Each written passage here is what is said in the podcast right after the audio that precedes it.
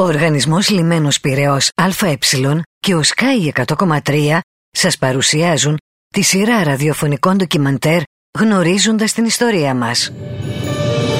Ελευθέριος Βενιζέλος Γνωρίζοντας την ιστορία μας Μια σειρά ραδιοφωνικών ντοκιμαντέρ στον Sky 100,3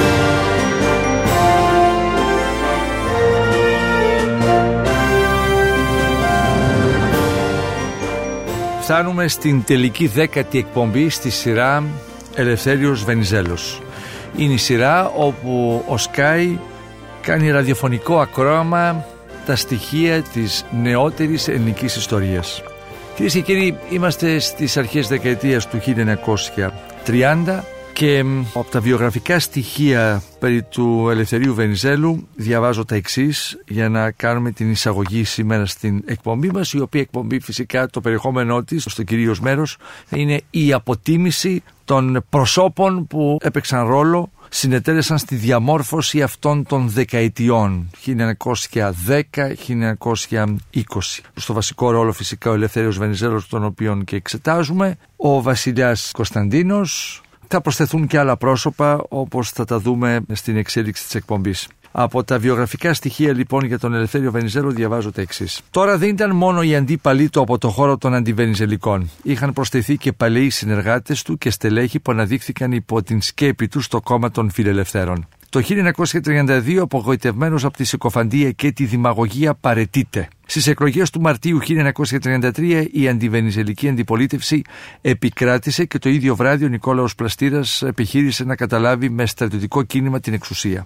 Ο Βενιζέλος δεν συντάχθηκε με τον παλαιό του φίλο και το κίνημα πέτυχε. Οι αντιβενιζελικοί ξεκίνησαν μια βίαιη εκστρατεία κατά του ανθρώπου που ημουσούσαν και που τόσο πολύ ήθελαν όχι μόνο την ηθική αλλά και την φυσική του εξόντωση. Είναι ο δεύτερος γύρος αυτών των επεισοδίων μέσω των οποίων εκφράζεται ο διχασμός της ελληνικής κοινωνίας. Διαβάζω πάντα από τα βιογραφικά στοιχεία για τον Ελευθέριο Βενιζέλο του ομώνυμου ιδρύματος με έδρα τα Χανιά. Ο κίτρινος τύπος και οι εμπαθεί αντίπαλοι του Βενιζέλου τον κατηγορούσαν ότι ήταν ο ηθικός αυτούργό του κινήματος. Το κλίμα είχε γίνει βαρύ. Τα πάθη του εθνικού διχασμού είχαν έρθει και πάλι στην επιφάνεια. Το βράδυ της 6η Ιουνίου 1933 δέχεται δολοφονική επίθεση του παρακράτου της άκρας δεξιάς, που ουσιαστικά είχε αλώσει το κόμμα των λαϊκών.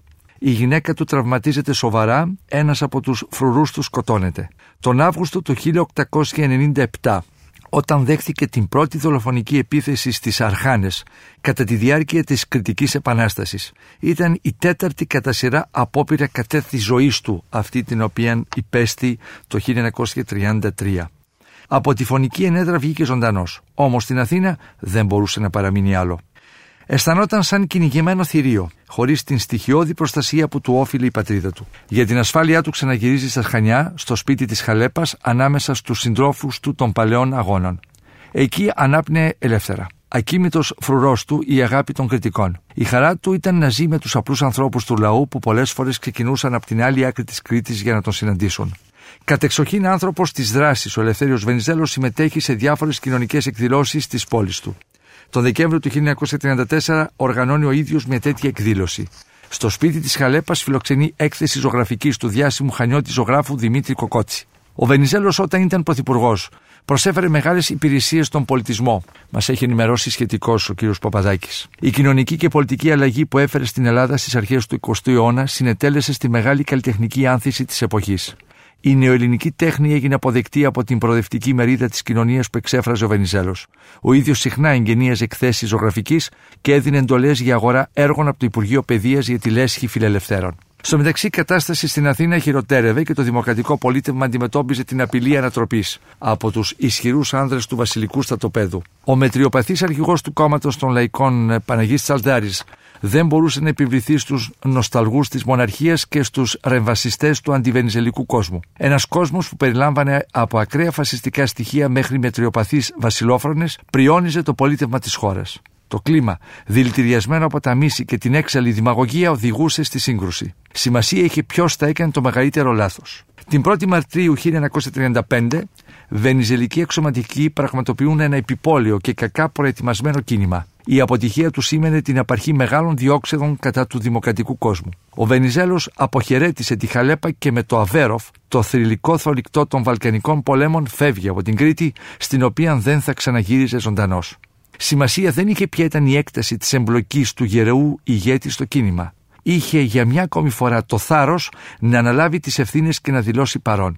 Η ευαίσθητη ψυχή του δεν του επέτρεψε να λησμονήσει τους κυνηγημένους και φυγόδικους αξιωματικούς που διώχθηκαν ή κατέφυγαν στο εξωτερικό. Τα εισοδήματα της Έλενας που έδωσαν τη δυνατότητα να συντηρήσει εκατοντάδες από αυτούς ήταν το πικρό πολιτικό τέλος μιας μεγάλης σταδιοδρομίας. Το ριζίτικο οδηγενής, κυρίες και κύριοι, είναι μια προσφορά του Ιδρύματος Ελευθέριος Βενιζέλος.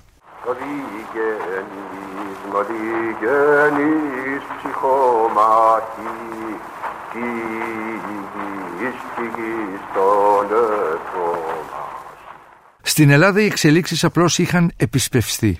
Ο βασιλιάς Γεώργιος ο δεύτερος ξαναγύρισε, η μοναρχία αποκαταστάθηκε και σε 1,5 χρόνο αυτό που ήθελε να αποτρέψει το κίνημα θα γίνει πιο εύκολα.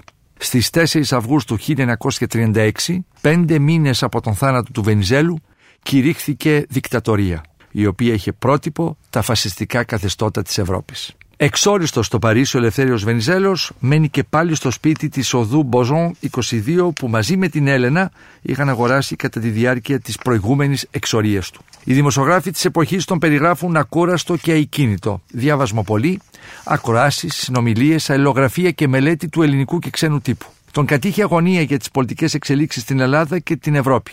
Θα διαφυλαχθεί άραγε η ειρήνη στην Ευρώπη. Θα επιζήσει η ελευθερία. Θα αποκατασταθούν οι δημοκρατικές ελευθερίες στην Ελλάδα. Προβλήματα που τον απασχολούσαν στις συχνές συναντήσεις του με τους δημοσιογράφους. Οι σκέψεις και τα συναισθήματά του ήταν αγωνία για το μέλλον της Ελλάδος, της Ευρώπης αλλά και νοσταλγία για την Κρήτη και το πατρικό του σπίτι. Το λάτρευε το σπίτι της Χαλέπας. Όπως έλεγε ο ίδιος σε νεαρό δημοσιογράφο, έβρισκε παρηγοριά και ξεκούραση να κάθεται στην τραπεζαρία και να βλέπει από το παράθυρο του σπιτιού να απλώνεται απέραντο το κριτικό πέλαγος. Νοσταλγούσε τον ήλιο, τον αέρα, την ακρογελιά της Ελλάδος και της Κρήτης. Τα πάντα. Ακόμη και τα χόρτα της. Μια μέρα ξέσπασε. Α είχα λίγες αυρονιές και λίγες κριτικές βρούβες, σχεδίασε την επιστροφή του στην Κρήτη, στη Χαλέπα. Στην Ελλάδα είχε δοθεί αμνηστία και ανυπομονούσε να επιστρέψει. Τα σχέδιά του ανέτρεψε μια βαριά εγκεφαλική συμφόρηση. Στις 18 Μαρτίου 1936 άφηνε την τελευταία του πνοή στο ιστορικό διαμέρισμα της οδού Μποζόν 22. Έφευγε από τη ζωή με το πικρό αίσθημα του εξωστρακισμού από το Δήμο, όπως μεγάλοι άνδρες της αρχαίας Ελλάδας. Στην ψυχή των περισσότερων Ελλήνων είχε πάρει τις διαστάσεις ενός μαρτυρικού ήρωα του ελληνικού Γολγοθά. Η είδηση του θανάτου του προκάλεσε ρίγη συγκίνησης. Μεγάλη Αθηναϊκή εφημερίδα έγραψε για τη Μεγάλη Παρασκευή της Ελλάδος και ότι θα γίνομαι πάλι μικρή. Όλα τα εθνικά μας κεφάλαια, φίλοι και εχθροί, τα έχουμε καταθέσει στην ανάμνησή του. Από το ριζίτικο χάρος, προσφορά του Ιδρύματος Ελευθέριος Βενιζέλος.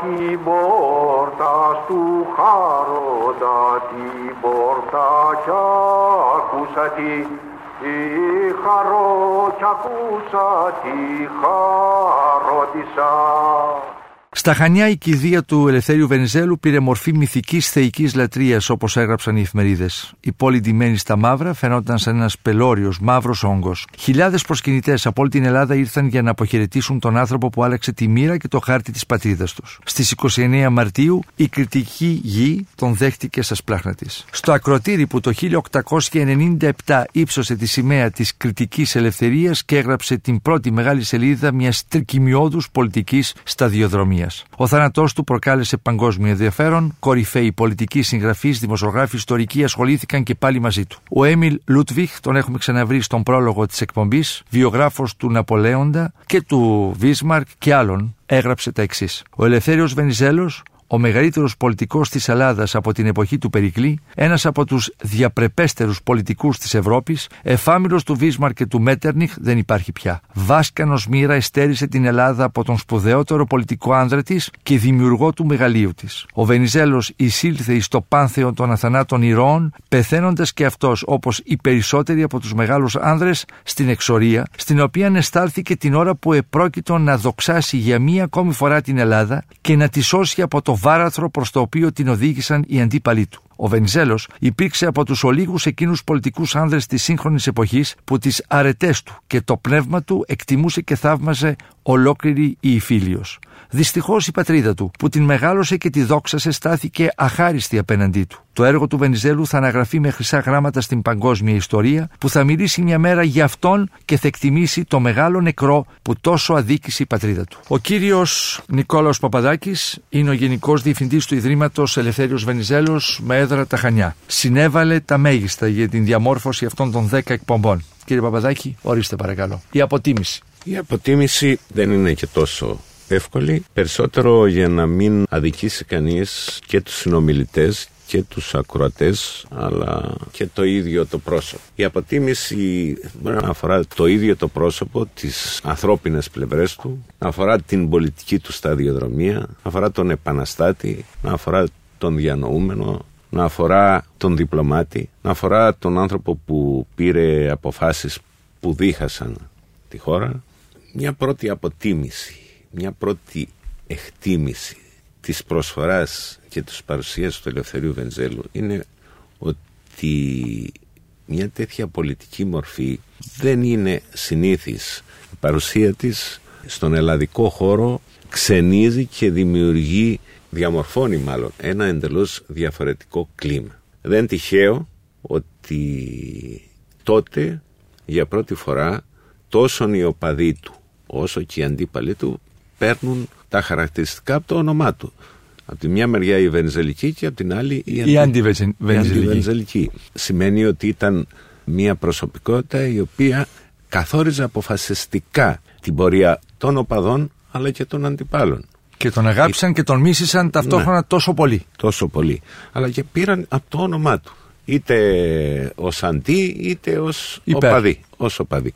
Αυτό σημαίνει βέβαια και την μακρά παρουσία του στην ε, πολιτικό βίο της χώρας. Αυτό που χαρακτηρίζει την ε, περίοδο Βενζέλου είναι μια αλλαγή εκβάθρων των αντιλήψεων πρώτα απ' όλα. Οι αντιλήψεις που επικρατούσαν μέχρι την άνοδο του Βενζέλου στην εξουσία ήταν αντιλήψεις οι οποίες είχαν επιβληθεί επί αιώνες.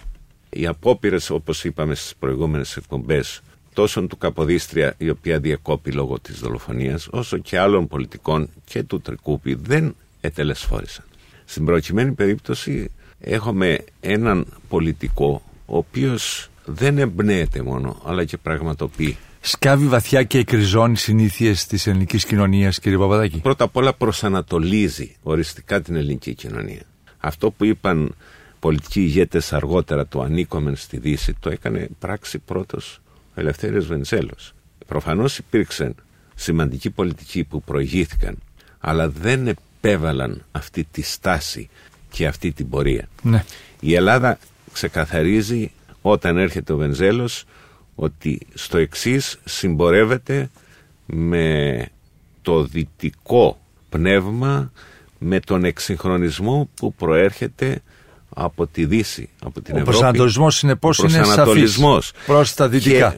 Ναι. Δεν είναι μια αφηρημένη ιδεολογική προσέγγιση. Αλλά και είναι στην πρακτική, πράξη ζωής. Ναι, και ναι. στην πρακτική. Καθημερινή του πρακτική. Στην πρακτική. Από τις συμμαχίες που συνήψε.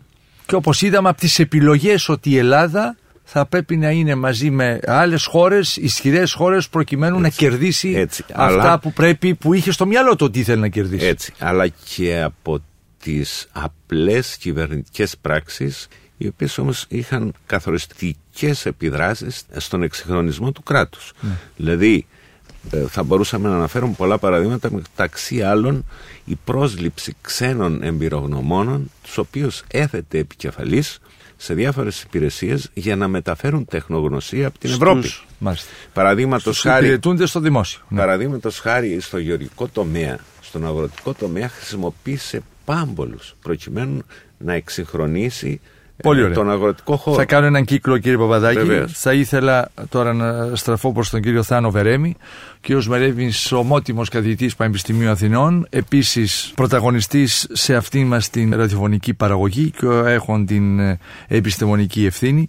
Κύριε Βερέμι, αυτός ο άνθρωπος με αυτά τα χαρακτηριστικά όπως τα είπε ο κύριος εμ, Παπαδάκης θα ήταν αδύνατο να μην φέρει διχασμό στην ελληνική κοινωνία νομίζετε; Ή αυτό το καταλογίζουμε στα αρνητικά του; Ήταν πολύ δύσκολο να μην υπάρξει σύγκρουση ανάμεσα στον Βενιζέλο και τον Κωνσταντίνο γιατί είναι δύο άνθρωποι τελείως διαφορετικοί. Πρώτον έχουν διαφορετική αντίληψη της λαϊκής εντολής που έχει ο καθένας. Δηλαδή ο Βενιζέλος έχει λαϊκή εντολή, ο Κωνσταντίνος δεν έχει ας το πω έτσι. Ο Κωνσταντίνος θεωρεί ότι έχει ελαίο Θεού εντολή να κάνει ό,τι νομίζει, ιδίως στην εξωτερική πολιτική. Είναι η παλιά αντίληψη των μοναρχιών της Ευρώπης. Ο Βενιζέλος δεν πιστεύει σε αυτό ασφαλώς και επίσης υπάρχει μια μεγάλη διαφορά στο νοητικό επίπεδο. Ο Βενιζέλος είναι ένας πάρα πολύ ευφύης άνθρωπος, ασυνήθιστα ευφύης. Ο Κωνσταντίνος είναι ένας φυσιολογικός έως περιορισμένης ευφύειας άνθρωπος θα έλεγα, όχι πάντως ευφύειας αντάξιας με τις αποφάσεις που έπρεπε να πάρει εκείνη τη στιγμή. Είναι όμως ο αρχιστράτηγος του στρατεύματος ε, ποιος τον έκανε; στην περίοδο των Βαλκανικών Ποιος πολέμων. τον έκανε;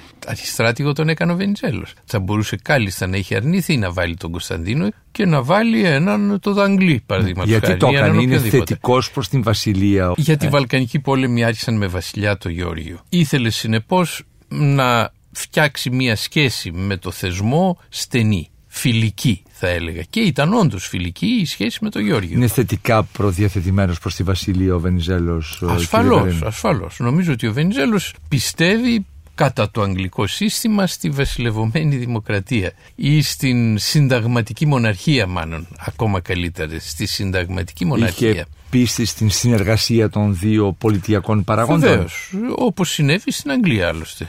Αν εξαιρέσει κανείς μια παρασπονδία της Βικτωρίας που απέσυρε την εντολή από τον Γκλάντστον και στις επόμενες εκλογές ξαναβγήκε ο Γκλάντστον και έβαλε μυαλό η Βικτωρία και κατάλαβε το λαϊκό μήνυμα και δεν το ξανάκανε, οι σχέσεις ήταν αγαστές. Ναι, ήταν καλές. Ω προ τον χαρακτηρισμό σας για τον Κωνσταντίνο, τώρα ε, είμαστε στην περίοδο που είναι αρχιστάτηγος του στρατεύματος και είναι στη φάση που ο ελληνικός στρατός ξεκινάει από τη Μελούνα που λέγαμε χθες Βεβαίως, της Λάρισας. βεβαίως. Για, ενώ είμαστε πάντα στους πρώτους Βαλκανικούς πολέμους για την πορεία προς το βορρά και προς τη Μακεδονία. Ξέρετε, διάβασα προσφάτως, δεν ξέρω αν το έχετε διαβάσει κι εσείς, κύριε Βερέμι, ένα βιβλίο που- το οποίο μετέφρασε η κυρία Αλεξάνδρα Στεφανοπούλου, η δημοσιογράφος, ε, όπου, από τις εκδόσεις Λιβάνι, όπου αναφέρεται στις επιστολές που έστελνε σε μια ερωμένη του Ναι, ο, στην ο Πάολα. Κωνσταντίνος, την Πάολα Φον Ολτσχάιμ, η οποία ήταν μια ιταλικής καταγωγής νεαρή γυναίκα, η οποία αναζητούσε μ, έτσι, την ανέλυξή της στα ευρωπαϊκά σαλόνια της εποχής. Γνώρισε έναν Ολτσχάιμ Γερμανό, τον οποίο μάλλον τον οδήγησε στη χρεοκοπία γιατί ήταν στις μοδίστρες της εποχής. Ήταν ακριβή κυρία. Ήταν ναι. ακριβή. Ναι, την οποία της τον γνώρισε μια φίλη του Κωνσταντίνου από ό,τι διάβασα στη- σε μια δεξίωση στη Μεγάλη Βρετάνια το καλοκαίρι του- αρχές του 12 αν δεν κάνω λάθος. Εμείς παρακολουθούμε από το βιβλίο τις ερωτικές επιστολές του Κωνσταντίνου προς την Πάολα στην οποία της περιγράφει κάθε κίνηση που θα κάνει ο στρατός την επομένη. Αν είχαμε Twitter εκείνα τα χρόνια, δεν θα γινόταν Βαλκανική πόλεμη, θα, θα, θα βέβαια. μας κυνηγούσαν οι Τούρκοι στο, Ε, βέβαια. στο κριτικό πέλαγος. Ε, βέβαια. Βέβαια, το περιεχόμενο το μαθαίνει με μια καθυστέρηση ως προς τη εξέλιξη των γεγονότων, γιατί οι επιστολές κάνουν κανένα μήνα να φτάσουν επάνω. Αλλά είναι τέτοιος ο έρωτά του. Δεν ξέρω, είναι αληθινό αυτό να το πιστέψουμε; Κοιτάξτε, Δεν λέω ότι, κάνει, ότι υπάρχει κάτι Αν- η κυρία Στεφανοπούλου, μην παρεξηγηθώ, αλλά αν θέλω να οι πω ότι είναι, επιστολές- είναι τόσο εύπιστο να αποκαλύπτει τα πάντα. Θα μου πεις είναι ερωτευμένος. Εντάξει, θα το αναγνωρίσουμε αυτό. Τι να Αν πω. οι επιστολές- Εμείς όταν ερωτευόμαστε οι άντρες, κάνουμε τα καλύτερα. ε, δεν, δεν παραδίδουμε και κρατικά μυστικά, Ναι. ελπίζω, ξέρω εγώ. δεν είναι μέρος αυτής της διαδικασίας.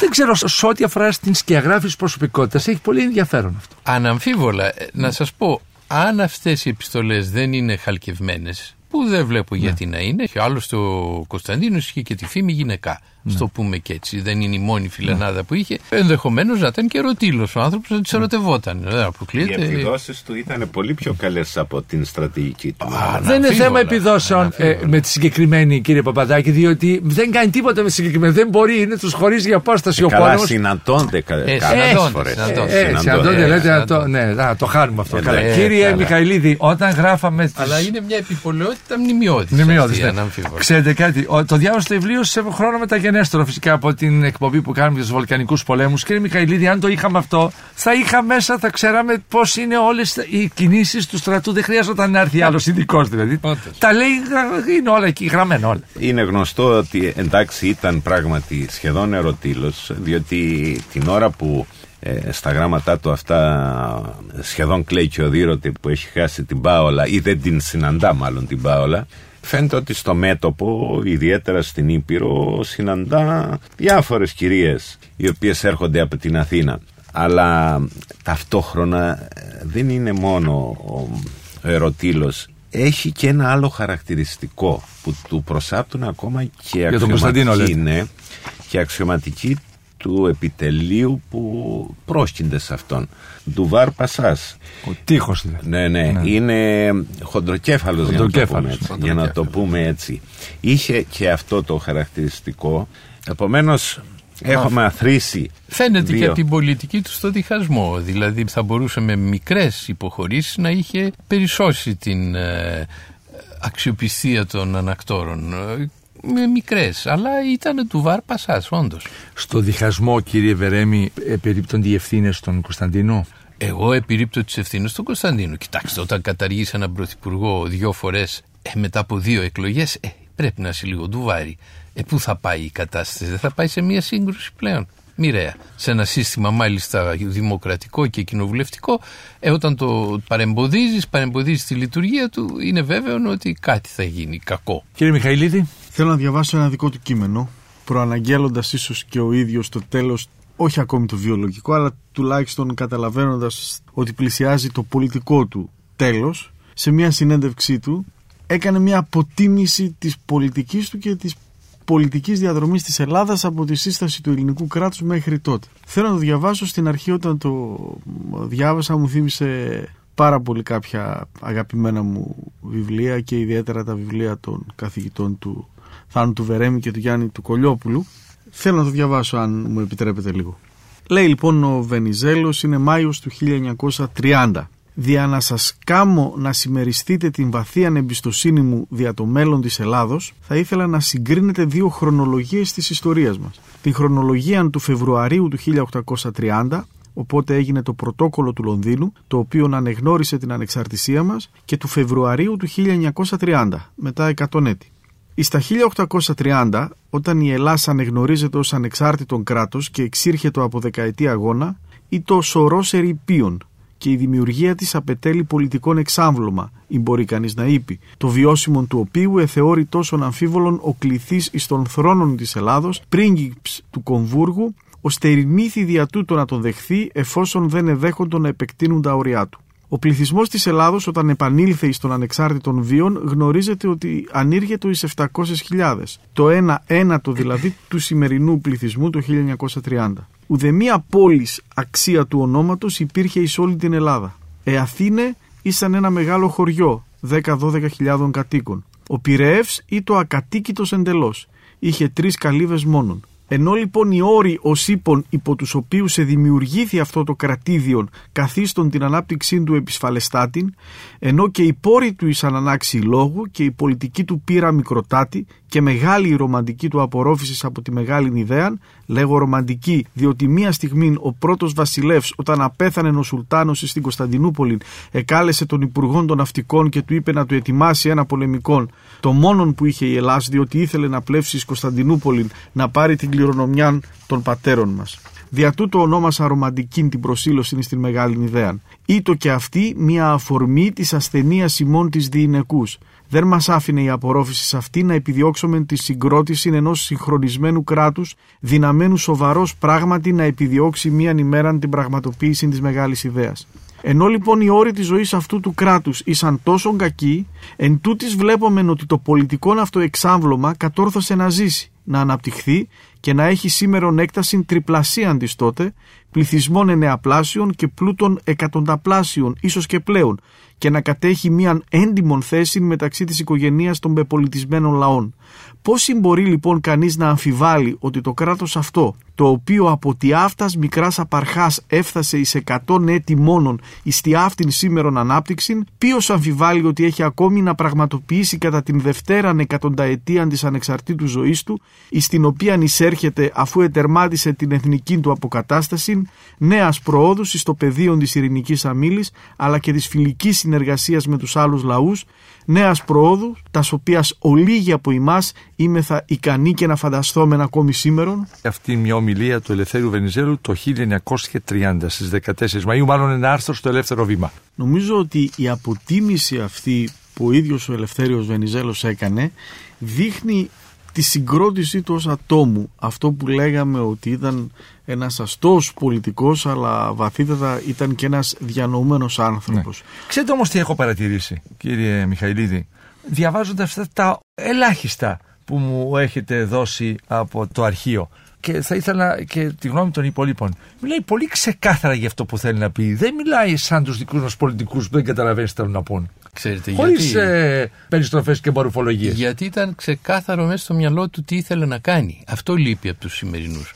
Ήξερε που πήγαινε, είχε χαράξει μια πορεία στο μυαλό του και συνεπώς μπορούσε να την εκφέρει με διάβγεια. Δεν χρειαζόταν να λέει άμπλα μπλα μπλα μπλα μπλα μπλα για να βγάλεις ένα συμπέρασμα προς το τέλος εκπομπής θέλω να διαβάσω ποια ήταν η γνώμη του για τον κίτρινο τύπο.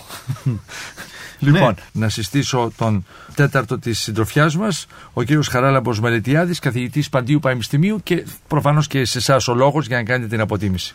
Πριν επιχείρησω την αποτίμηση, ε, εκείνο που θα ήθελα να πω είναι ότι ενώ ο Βενιζέλος εγώ το θεωρώ απολύτως δεδομένο, στη συνείδησή μου είναι ένας ειλικρινέστατος πολιτικός όταν διατυπώνει τις απόψεις του, δεν υπεκφεύγει, ωστόσο δεν αγνοώ ότι το μορφωτικό επίπεδο των ανθρώπων που τον παρακολουθούσαν δεν ήταν τόσο ασκημένο όπως είναι το δικό μας σήμερα και επομένως δεν είμαι πολύ σίγουρος ότι η διεισδυτικότητα των λόγων του ήταν τόσο μεγάλη. Αποτελεσματική τελικά. Ήταν ότι οι τόσο μεγάλη. Δεν γινόντουσαν θεωρώ απολύτως κατανοητοί οι λόγοι του. Γι' αυτό και ο άνθρωπος ας πούμε ενώ μπορούμε να εκτιμήσουμε ιστορικά την ειλικρίνειά του και αυτό είναι πολύ μεγάλο προσόν και οφείλεται και στις νοητικές του ικανότητες αλλά οφείλεται και σε μια ευθύτητα χαρακτήρα από την άλλη μεριά όμως δεν πρέπει να υποτιμάμε τις δυσκολίες της κατανόησης όλων αυτών των σύνθετων συλλογισμών που παρουσιάζει.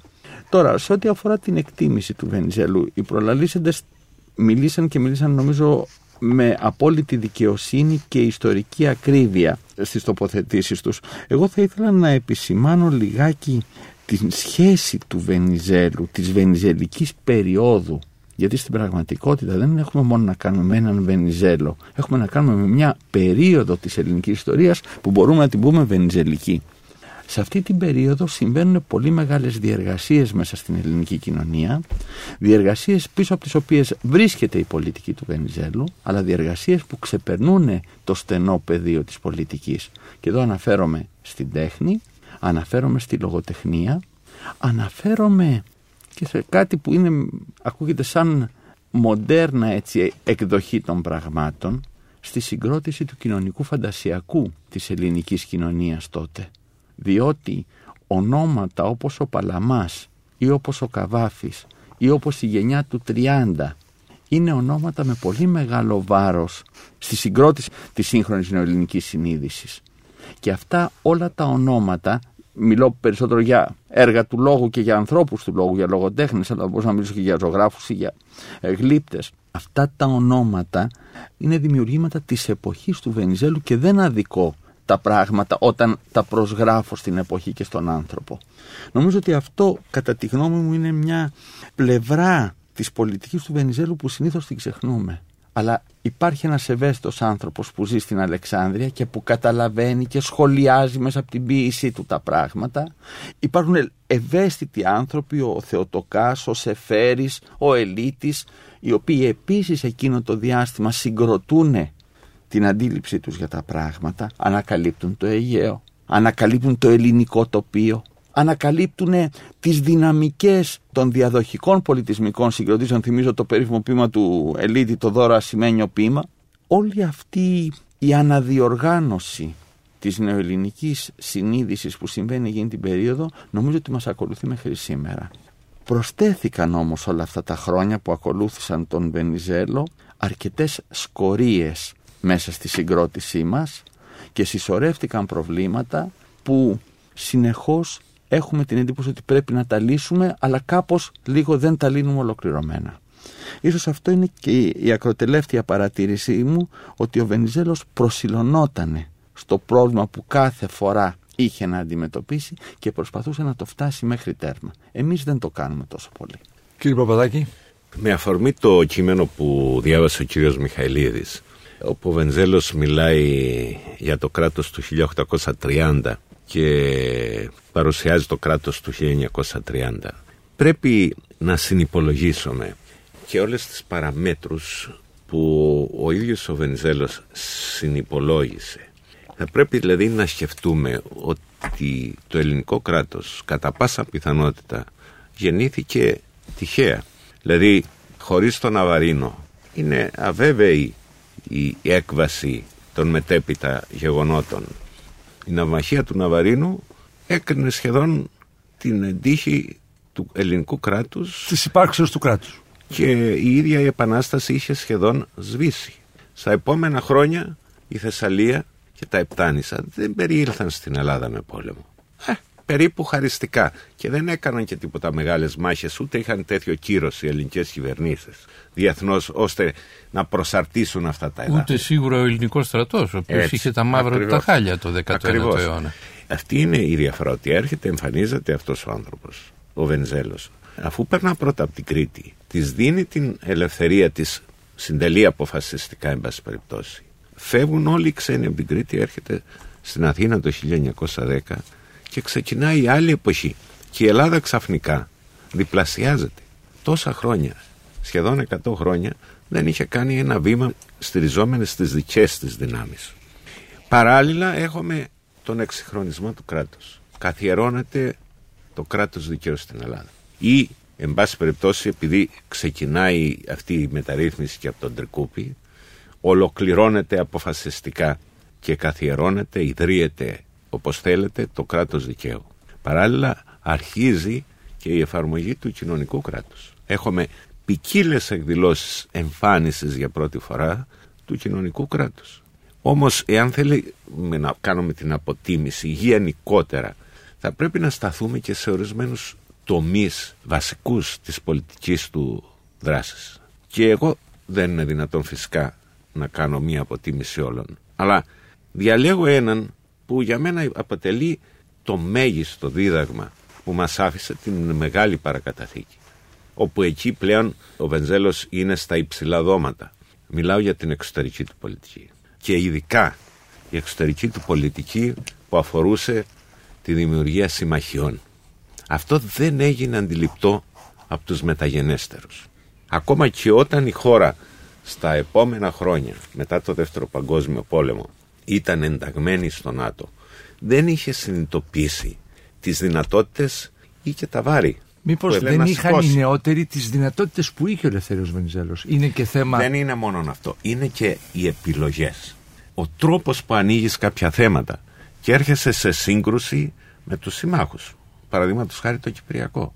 Το οποίο για μένα είναι η αφετηρία όλων των κακών που έχουμε σήμερα συνέβαλε πάρα πολύ και στην οικονομική κρίση. Φανταστείτε τι Το τεράστιους Κυπριακό παίζει ρόλο στην προϋπολογισμούς. περίοδο που εξετάζουμε; Δεν παίζει γιατί ο Βενιζέλος το βγάζει από το, Το, παιχνίδι. κρίνει, το κλείνει Και καλά το κάνει. 31 Το κλείνει. το 31 γίνεται ένα κίνημα στην Κύπρο με νεκρούς.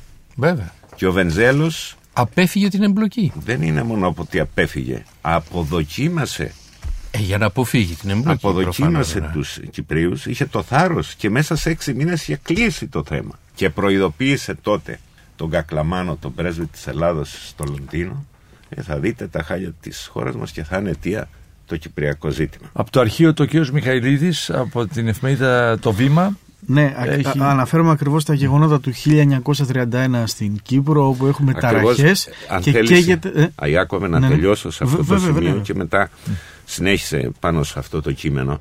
Είναι πως ο πολιτικός ξέρει να μην χάνει τον έλεγχο. Είναι βασικό, βασικότατο. Δεν δίστασε να συγκρουστεί τις παραμονές σχεδόν των εκλογών του 32, λίγους μήνες πριν από τις εκλογές, με όλες τις εφημερίδες της χώρας. Με τον Ναύαρχο Κουντουριώτη, τον Κωστή Παλαμά, τον Αρχιεπίσκοπο Αθηνών, οι οποίοι τέθησαν επικεφαλής μιας μεγάλης διαδήλωσης υποστήριξης του Κυπριακού, τους αποκήρυξε όλους. Εκεί είναι και η γενναιότητα, εκεί είναι και ο ρεαλισμός, εκεί είναι και η παντελής απόρριψη του λαϊκισμού. Ο Βενζέλος, ένα ακόμα χαρακτηριστικό που αφορά την αποτίμηση, μισούσε το λαϊκισμό και τη δημαγωγία. Είχε θάρρος δηλαδή με λίγα λόγια. Θάρρος, πολιτικό θάρρος. Συμφωνώ απόλυτα με τον κύριο Παπαδάκη. Η κορονίδα του Βενιζέλου είναι η εξωτερική πολιτική και είναι γιατί όλοι οι προγενέστεροι πολιτικοί δεν παρουσίασαν επιδόσεις σε αυτό το τομέα. Δεν καταλάβαιναν, ο Καποδίστριας καταλάβαινε αλλά δεν είχε εμπλοκές τεράστιες τα δύο-τρία χρόνια που έζησε με εξωτερική πολιτική. Δεν καταλάβαιναν ή δεν είχαν Δεν- την εμπειρία να χειριστούν, δεν να καταλάβαιναν, δεν σταθούν στο είχαν την διεθνές εμπειρία. επίπεδο. Δεν ξέρω, ίσως η εμπειρία στην εξωτερική πολιτική να είναι προνόμιο των αριστοκρατών της Ευρώπης. Ίσως επειδή ήταν πάρα πολλά χρόνια σε αυτό το παιχνίδι να ήξεραν καλά. Η Ελλάδα δεν είχε αριστοκρατία, δεν είχε εξωτερική πολιτική. Αυτή είναι η γενική μου γνώμη. Πώς Έγινε ο Βενιζέλος Εμφανίζεται ο ο καλύτερος Βενιζέλος. φίλος του, του Τζόρτζ, ας πούμε. Ναι, ένας αστός από την Κρήτη, από τα Χανιά, με αυτή την ιδιοφυΐα στην εξωτερική πολιτική. Γιατί Έχει πει πρόκειται όμως- περί ιδιοφυΐας. Μισό λεπτό. Θέλω Είναι ένα μο- μυστήριο. να κρατήσουμε και αυτό στην εκπομπή, κάτι που το είπαμε σε ένα διάλειμμα. Ο κύριος Παπαδάκης μας είπε ότι από το 1860 έως το 1910 τα Χανιά είναι μια πόλη σε ακμή.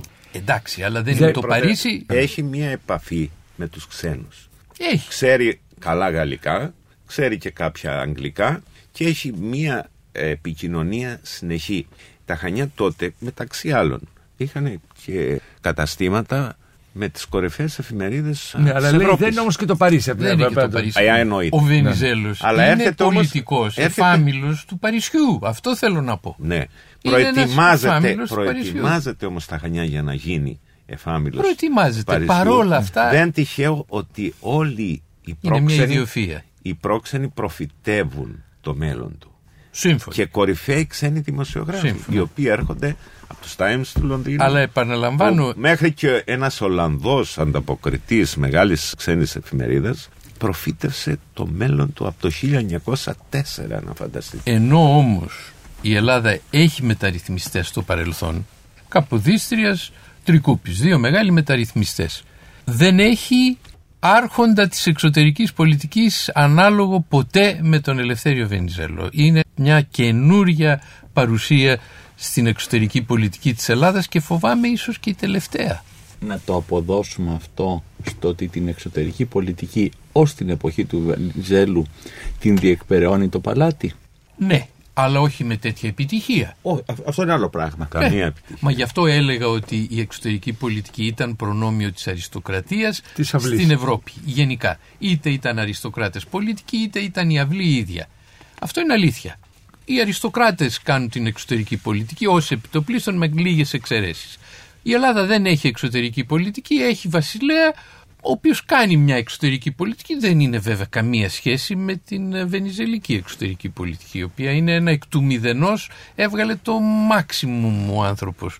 Εκ του μηδενός κυριολεκτικά έπλασε ένα, μια εξωτερική πολιτική απίθανης ευχέρειας και αποτελεσματικότητας. Αυτό είναι το μεγάλο, η μεγάλη έκπληξη. Είναι μια ιδιοφία. Είναι σαν τον μεγάλο πιανίστα, ένα μεγάλο ζωγράφο, το Ρέμπραντ, ξέρω εγώ. Από πού ήρθε το ταλέντο, κανείς δεν ξέρει. Από πού ήρθε το ταλέντο του, ο, του Μπετόβεν. Μπετόβεν, κανείς δεν ξέρει. Ήρθε από κάπου. Ε, έτσι και ο Βενιζέλος. Είναι ένα τεράστιο ταλέντο στην εξωτερική πολιτική που εγώ τουλάχιστον δεν μπορώ να το ερμηνεύσω ιστορικά. Γιατί ούτε παράδοση υπάρχει στην Ελλάδα μεγάλη, γιατί είναι ένα σύνθετο πράγμα η εξωτερική πολιτική. Δεν είναι κάτι απλό. Μπορεί ένα παιδί να γεννηθεί με μεγάλη ευχέρεια στα μαθηματικά. Εντάξει, αυτό είναι κάτι που υπάρχει στους ανθρώπους και γεννιόνται με αυτές τις ευχέρειες. Αλλά να γεννηθείς με ευχέρεια ή έστω να γίνεις τόσο σημαντικός δημιουργός εξωτερικής πολιτικής είναι ασυνήθιστο γιατί Και είναι ένα υπάρχει μεικτό φαινόμενο αυτό. Και Θέλει κάτι πολλά. άλλο κύριε Βερέμι, εξίσου εκπληκτικό. Ο Βενζέλος στην πραγματικότητα ενώ έζησε μία εποχή, στην ουσία έζησε πολλές διαφορετικές εποχές. Σωστό. Φανταστείτε, Και αλλάζει αυτό η ευχέρειά του να αλλάζει άρδιν. φανταστείτε εξορίες Μοναδική. από τα παιδικά χρόνια. Χειραφέτηση στην Κρήτη. Επαναστάσεις, Επανάσταση. εξορίες. Κοιτάξτε την προσαρμοστικότητά του. Ναι.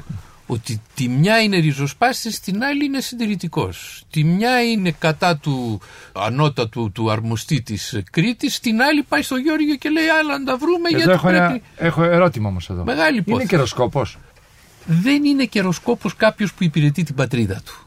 Αυτή είναι η, ο ορισμός του καιροσκόπου, είναι ο καιροσκόπος υπηρετεί τον εαυτό του, ο μεγάλος πολιτικός κάνει ό,τι χρειάζεται για να υπηρετήσει την πατρίδα του. Είναι γεγονός αυτό. Δεν μπορεί κανείς να το αποδώσει ιδιοτέλεια στον καιροσκοπισμό. Είναι ένας μεγάλος ρεαλιστής της πολιτικής, μέγας γνώστης της τέχνης του δυνατού και κάνει όλους γύρω του να φαίνονται σαν νάνοι. Όταν ακούσω, παρακολουθείς τον διχασμό, γιατί διάβαζα αυτό τον τελευταίο καιρό τις ομιλίες του δυστυχούς του Γούναρη, του Στρέιτ, των όλων των βασιλοφρόνων. Λες, μα είναι δυνατόν να είναι τόσο ανόητοι αυτοί οι άνθρωποι να μην βλέπουν λίγο παραπέρα που βλέπει ο Βενιζέλος. Προφανώς θα ήταν δύσκολο για να μην μπορούν να το βλέπουν. Ο Βενιζέλος έβλεπε μπροστά τους, έλεγε βρε παιδιά, να το έρχεται, έρχεται. Αν μου επιτρέπετε, θα έλεγα το εξής, ότι ο Βενιζέλος, εγώ δεν θέλω να μιλάω με όρους ιδιοφυΐας, παρόλο που δεν τους αρνούμε, συνερεί στην πραγματικότητα στην πολιτική του για πρώτη φορά στην ελληνική πολιτική και αυτό νομίζω ότι είναι το δυναμικό της ικανότητάς του στην εξωτερική πολιτική, συνερεί δύο πράγματα.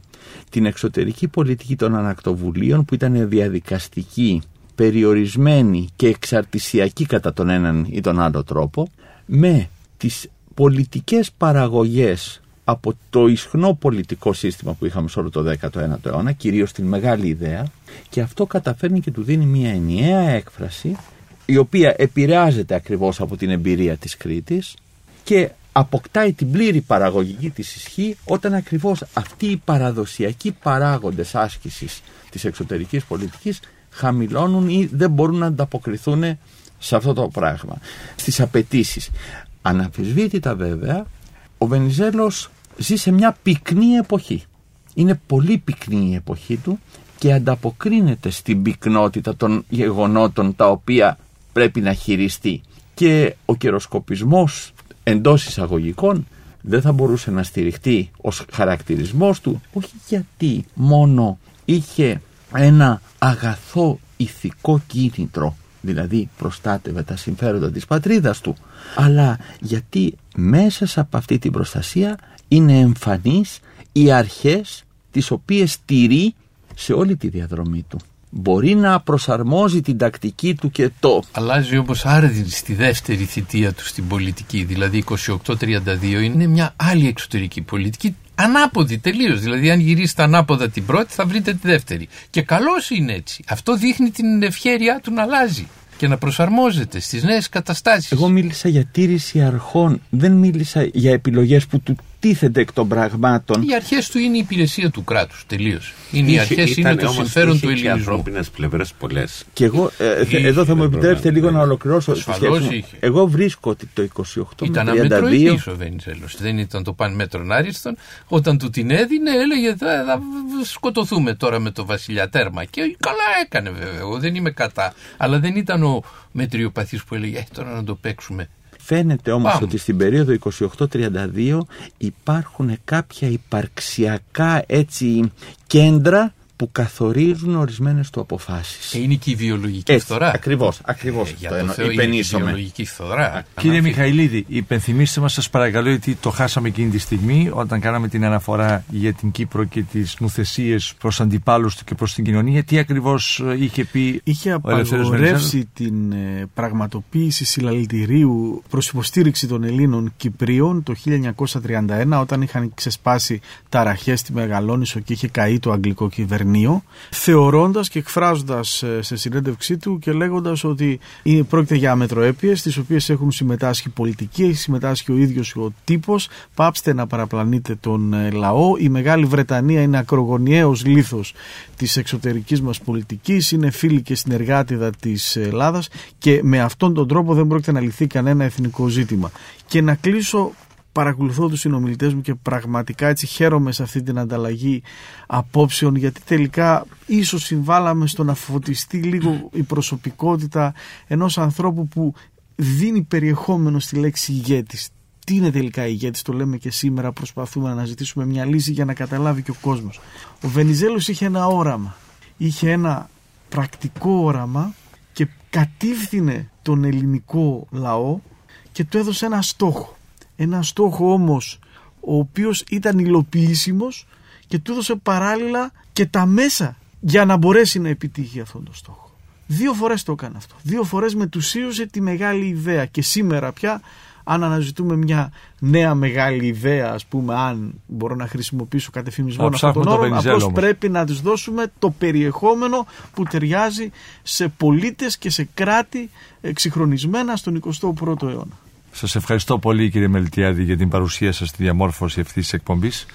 Ευχαριστώ πολύ κύριε Μιχαηλίδη για την παρουσία σας. Τα τελευταία 5-6 λεπτά θα τα αφήσω για τους κυρίους Παπαδάκη και Βερέμι, αφού όμως διαβάσω προηγουμένως το εξής από την εφημερίδα όπου καταχωρίζονται οι συζητήσεις της Βουλής, τα πρακτικά δηλαδή, συνεδρίασης στις 8 Δεκεμβρίου 1930. Λέει ο Ελευθέριος Βενιζέλος.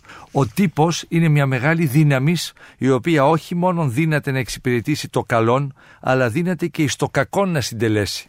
Και εις τούτο δυστυχώς ασχολείται κυρίως μια απεσία μερίς του παροιμήν τύπου όταν κάθε ημέρα να έχετε ένα έντυπον, εις εμφάνιση εύμορφων, καλώς τυπωμένων, το οποίο βαστάτε στα χέρια σας διότι σας δίδει και ένα λαχείον από το οποίο μπορείτε να γίνετε πλούσιοι και διότι επίσης δημοσιεύει πορνογραφήματα τα οποία φυσικά εις μίαν μερίδα νεωτέρων και δυστυχώς πολλάκις και πρεσβυτέρων είναι τόσο αρεστά, παίρνετε την εφημερίδα αυτήν και διαβάζετε ανύποπτη και την αρθογραφία αυτής, μια αρθογραφία η οποία προσπαθεί να συγκλονίσει εκ θεμελίων την ελληνική κοινωνία και την ελληνική πολιτεία.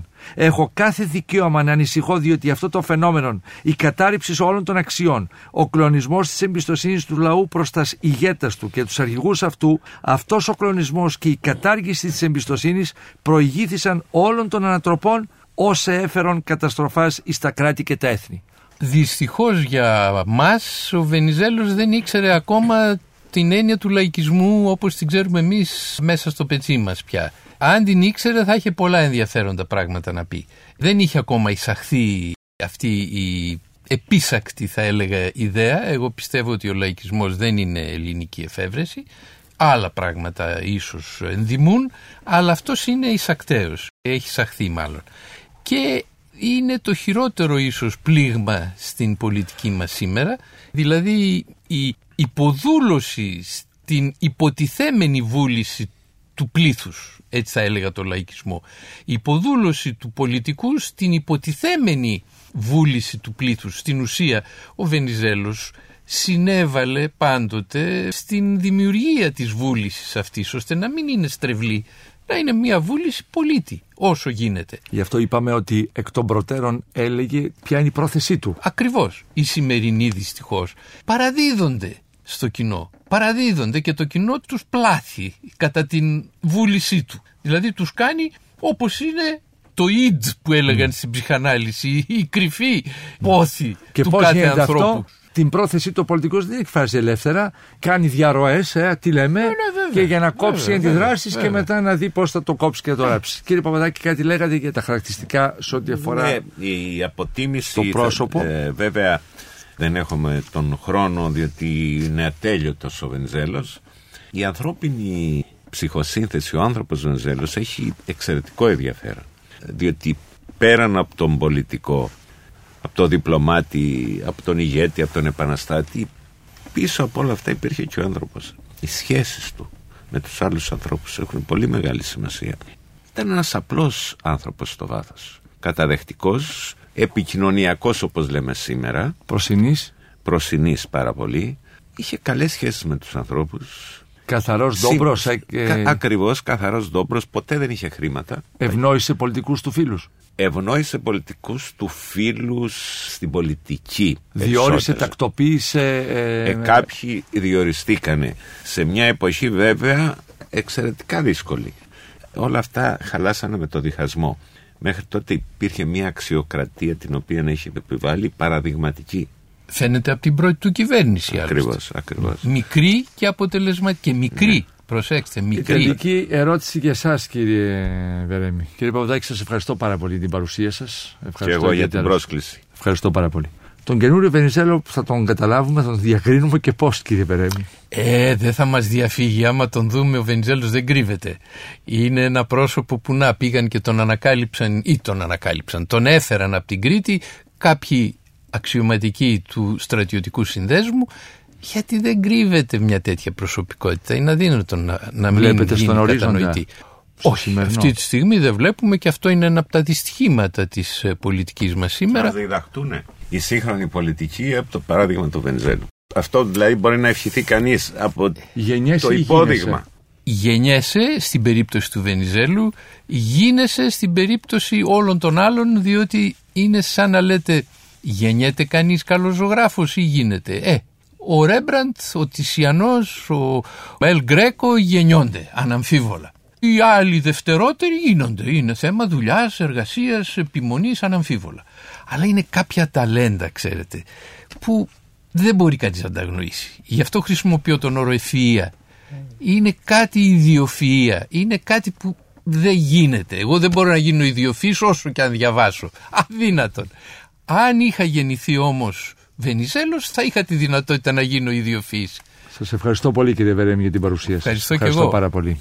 Κυρίες και κύριοι, εδώ τελειώσαμε. Ελευθέριος Βενιζέλος, 10 εκπομπές, εξιστόρηση από τον Sky 100,3 ενός μεγάλου μέρους, ενός σημαντικού κομματιού της νεοελληνικής ιστορίας.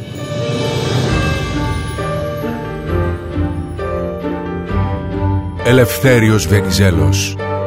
Γνωρίζοντας την ιστορία μας. Μια σειρά ραδιοφωνικών ντοκιμαντέρ στον Sky 100,3. Εάν σας άρεσε το ραδιοφωνικό ντοκιμαντέρ που μόλις ακούσατε, μπείτε στο sky.gr κάθετος podcast και γίνετε συνδρομητής. Περιμένουμε όμως και τα σχόλιά σας ή ακόμα καλύτερα την κριτική σας στα iTunes. Η δική σας κριτική στα iTunes θα βοηθήσει και άλλους Έλληνες σε όλο τον κόσμο να ανακαλύψουν τα νέα podcasts του Sky και να γνωρίσουν την ιστορία μας. Γνωρίζοντας την ιστορία μας, Ελευθέριος Βενιζέλος, με την επιστημονική επιμέλεια του Θάνου Βερέμι, ομότιμου καθηγητή του Πανεπιστημίου Αθηνών και του Ιάκωβου Μιχαηλίδη, επίκουρου καθηγητή του Αριστοτελείου Πανεπιστημίου Θεσσαλονίκης. Για την εκπομπή συνεργάστηκαν Παρουσίαση Άρης Πορτοσάλτε Παραγωγή Τζένι Πουπουλίδου Επιμέλεια εκπομπής Κωνσταντίνα Βαρσάμι Η τεχνική επεξεργασία έγινε από τους ηχολήπτες του Sky 100,3